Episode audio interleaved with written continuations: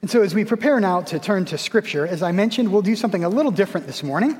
Um, I'm going to say our prayer for illumination, as is our custom, and then the choir is going to lead us antiphonally. This is actually a very ancient practice of reading Scripture, which means they will go back and forth uh, responsively reading our words from Isaiah.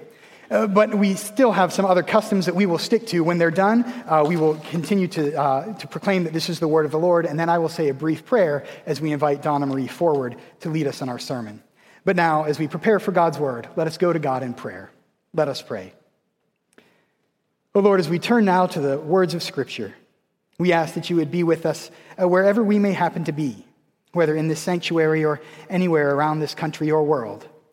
We ask that you would inspire our hearing, just as you inspired the writing of these words so many years ago, that we might come to know who you are and who you have called us to be. In Jesus' name we pray. Amen. All you who are thirsty, come to the waters. And you who have no money, come buy and eat. Come, buy wine and milk without money and without cost why spend money on what is not bread, and your labor on what does not satisfy? Listen, listen to me, and eat what is good, and you will delight in the richest of fare. Give ear and come to me. Listen that you may live. I will make an everlasting covenant with you, my faithful love promised to David. See, I have made him a witness to the peoples, a ruler and commander of the peoples. Surely you will summon nations you know not, and nations you do not know will come running to you. They will come because the Lord your God, the Holy One of Israel, has endowed you with splendor. Seek the Lord while he may be found. Call on him while he is near. Let the wicked forsake their ways, and the unrighteous their thoughts. Let them turn to the Lord, and he will have mercy on them. For the Lord declares, My thoughts are not your thoughts, neither are your ways my ways. As the heavens are higher than the earth, so are my ways higher than your ways, and my thoughts than your thoughts. This is the word of the Lord. Thanks, be to God. Let us pray. O Lord, as we reflect now upon your word, we ask that you would open our ears, our eyes, our hearts, our minds, and our lives, that we might be a changed people as we come to know who you are and who you are calling us to be. In Jesus' name we pray. Amen.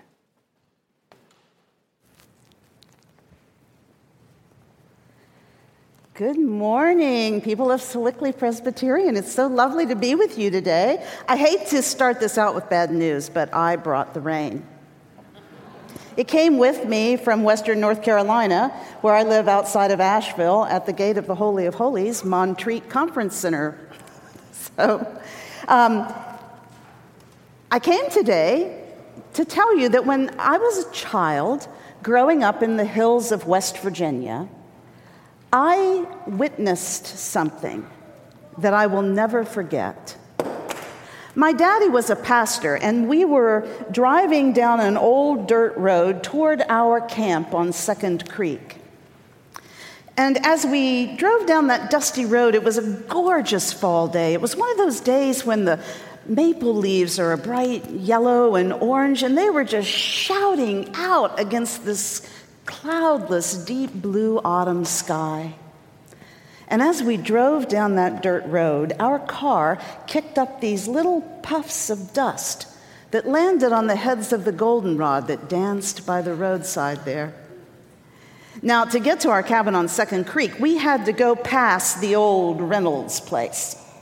Now, the Reynolds place wasn't much. It was two rooms and a lean to, hadn't been painted since the day it was built. And on the inside, the linoleum was all yellow and peeling up. And usually, there was just beans and cornbread and sweet well water on the table for supper. But it was home.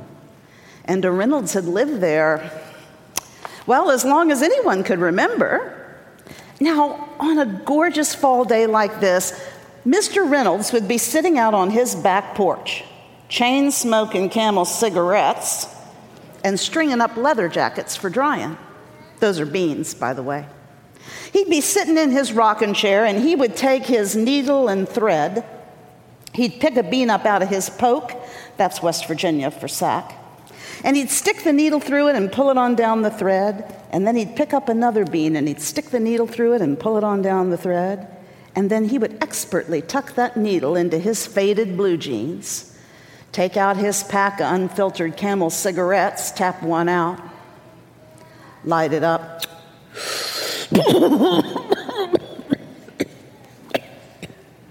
Like most of the young men who'd grown up in the hills and hollers around there and then gone off to fight in the big war, Bill Reynolds had smoked his whole life. And the rumor in town was that he was dying. Oh, you would have thought so too. If you could have heard him coughing and hacking and carrying on until you didn't know if he could draw another breath or not. And the fact of the matter was that Bill Reynolds had been thinking a lot lately about meeting his maker. In fact, a few weeks before that, he decided he wanted to get baptized. So he cleaned himself up and put on the best clothes he had, and he had gone down in the valley to go to that Pentecostal church, the one whose steeple he could see from his front porch. And oh, when he walked in, it was so pretty. The autumn sun was streaming through these little yellow and orange stained glass windows, falling all around this young girl who was standing up there in the front of the church, maybe seven or eight years old, wearing a flowered dress, long red hair, freckles across her face. And she was singing her first ever solo in church.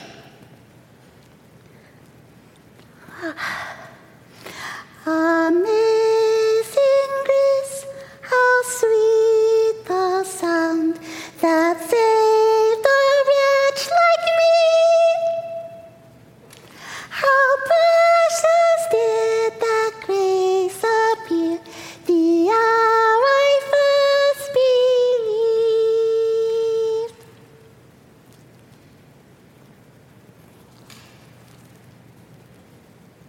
Well, then the preacher man stood up. Now, he was a dark, oily looking man, sweaty already. And when he started folding up the starched sleeves of his white shirt, why, everybody in there knowed what was going to happen next. Amen, brother? Can I hear an amen? Amen. Uh huh. Let me hear it. Amen. Ah, oh, you got to do better than that. Amen. Uh huh. Ah, he started talking about how there was going to be a heavenly banquet. Uh huh. Amen. Uh huh. How there was going to be fried chicken and pork chops too. Aha, there was going to be mashed taters, gravy running all down the sides of it for all them that have been baptized in the name of the Lord Jesus Christ. Aha, there was going to be cobblers too, wild cherry and blackberry for all them that have been baptized in the name of the Lord Jesus Christ. Aha! And when he gave that altar call, that old man felt the Holy Spirit stirring in his heart, and he stood up and he was going to walk down there and he was going to give his life to Jesus and he was going to be baptized.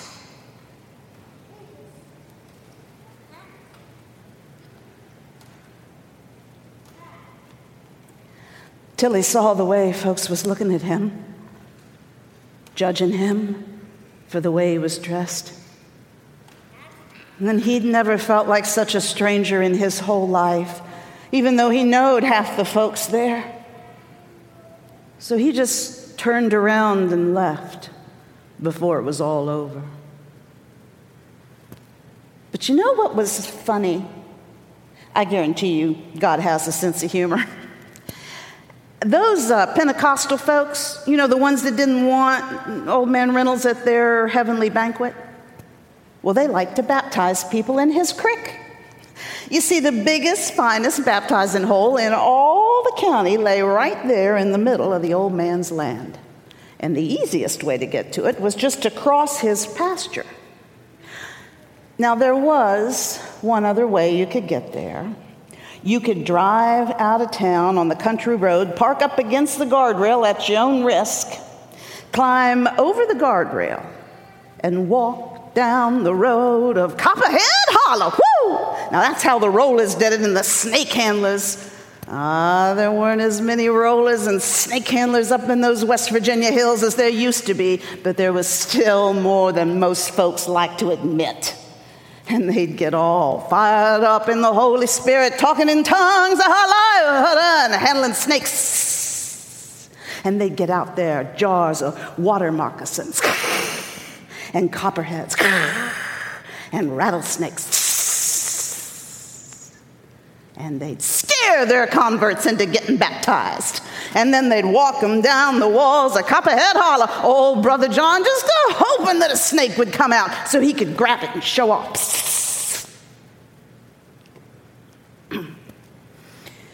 But the Baptists and the Methodists and the Presbyterians, should they find a man that needed a dunkin', they had worked far too hard getting their converts to risk walking them down some snake infested holler and having them get snake bit. So they would just ask the old man if they couldn't cross his land.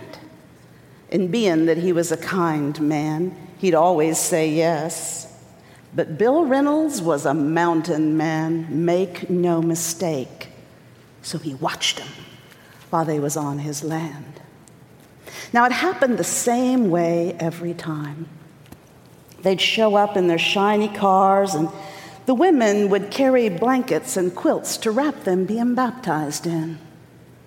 And then they'd walk down through his pasture, down through the knee high grass and the Queen Anne's lace and the, black, the black, blackberry briars, down to the soft sandy bank of Second Creek and that sand would slip up through their toes. Preacher man, he'd go out into the waist high, freezing cold water first. He'd lift his hands over his head, quote scripture, and then they'd sing the song they always sang. Shall we gather at the river? where bright angels' feet have trod, with its crystal tide forever flowing by the throne of God. Then the preacher had asked them, being baptized, was they willing to give their life to Jesus, to claim him as Lord and Savior? And when they said yes, yes, they was then he would take him by the shoulders and he would dip him deep over into those icy cold waters of Second Creek and he would baptize them in the name of the Father and in the name of the Son and in the name of the Holy Ghost. And when he brought them up out of that water, they were shaking, wet, and crying, but with such a look of joy on their faces. It was something else to behold. And then they'd go back to the bank, and and the women would wrap him in the quilts and the blankets, and the preacher would pray over him. And then they'd go back through the old man's pasture, back through the blackberry briars and the Queen Anne's lace and the knee high grass, and they'd get in their shiny cars and leave. And the last time the old man seen it, it had filled his heart with such a yearning, a longing that he didn't understand. Bill Reynolds wanted to be baptized. So he went out into his side yard and he had himself a little conversation with his maker. Lord, it's Bill Reynolds. Guess you know that. Listen, sir, I'm going to be honest with you. I don't know how long I got. And I, I want to make my peace with you. I know some of the things I've done in the war weren't right. I, I want to be baptized, sir. But I, oh Lord, I, I can't go down to that church again. People judging me like that. I, I can't do it.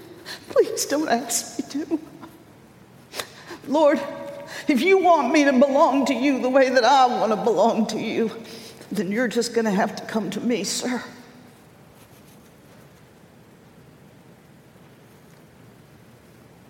And you know what?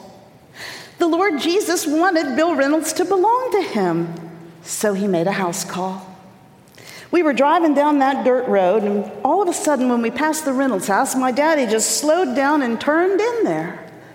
You see, he long ago learned to listen to that still small voice, and it had said, Whoa, just slow down, brother. Just turn in and check on the old fella. So we pulled into the side yard there, not expecting much of a welcome. When all of a sudden, Bill Reynolds ran over to the side of the car and he said, Well, hello there, preacher. Listen, I got some things on my heart I want to talk to you about. Why don't you come on up to the house and set a spell? Well, that was more words than my daddy had ever heard Bill Reynolds put in a sentence at once. So he came up on the porch with Bill, and Bill sat down in his rocker, and Daddy sat down in his rocker. And Bill took that needle and thread, and he picked a bean up out of the poke, and he stuck the needle through it and pulled it down the thread. Then he picked up another bean, stuck the needle through it, pulled it down the thread, and then he expertly tucked that needle into his faded blue jeans. Took out his pack of camel cigarettes, tapped one out, lit it up.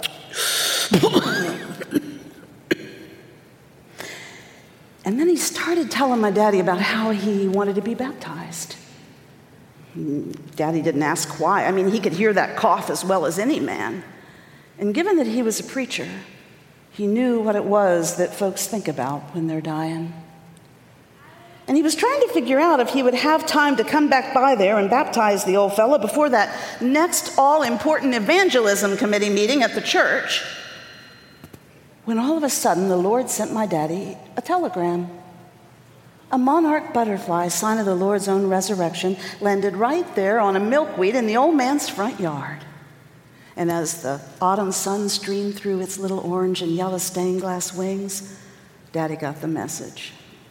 And he said, Bill, this is about as fine a day for a baptizing as you're likely to find. Let's say you go get Macy and I'll get the girls, and we'll just go down to the creek and baptize you right now. Well, Bill ran inside, and a few minutes later, he came back out with Macy. And there in her frail arms, she was carrying the quilt his grandmother had made for him when he was just a baby. Had his name embroidered right there on it Bill. And we all went down through the pasture, down through the black, blackberry briars and the knee high grass and the Queen Anne's lace, down to the soft, sandy banks of Second Creek. We slid off our shoes and the sand snuck up between our toes. Daddy, he went out into the waist high, freezing cold water first, and he lifted his hands over his head and he quoted scripture. And then they sang the song they always sang. Sing it with me. Shall we gather at the river where bright angels' feet have trod, with its crystal tide forever? flowing by the throne of God. And then Daddy asked Bill the question Bill Reynolds, do you claim Jesus as your Lord and Savior?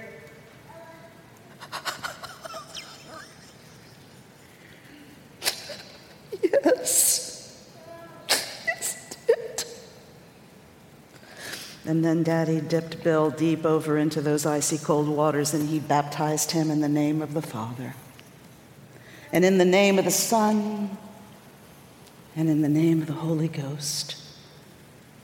And when he brought him up out of that water, he was shaken, wet, and crying, but with such a look of joy on his face, was something else to behold. And then they walked over to the bank, and Macy wrapped him in the quilt that his grandmama had made for him when he was just a baby had his name embroidered right there on it Bill. Then we slid our shoes on and we walked back through the pasture, back through those blackberry briars and the Queen Anne's lace and the knee high grass. And we got into our shiny car and left. And Bill Reynolds stood there in the autumn sun with such a look of joy on his face because you see, he knew, he finally knew that he was welcomed at the heavenly banquet. And that monarch butterfly, sign of the Lord's resurrection, well, he got up and started dancing all around that old man's head. Because you see, up in heaven, a celebration was going on too, because Bill Reynolds, sinner, had finally accepted the love of the Lord Jesus Christ and his invitation to be his guest of honor at the heavenly banquet. Amazing grace, how sweet the sound that saved a wretch like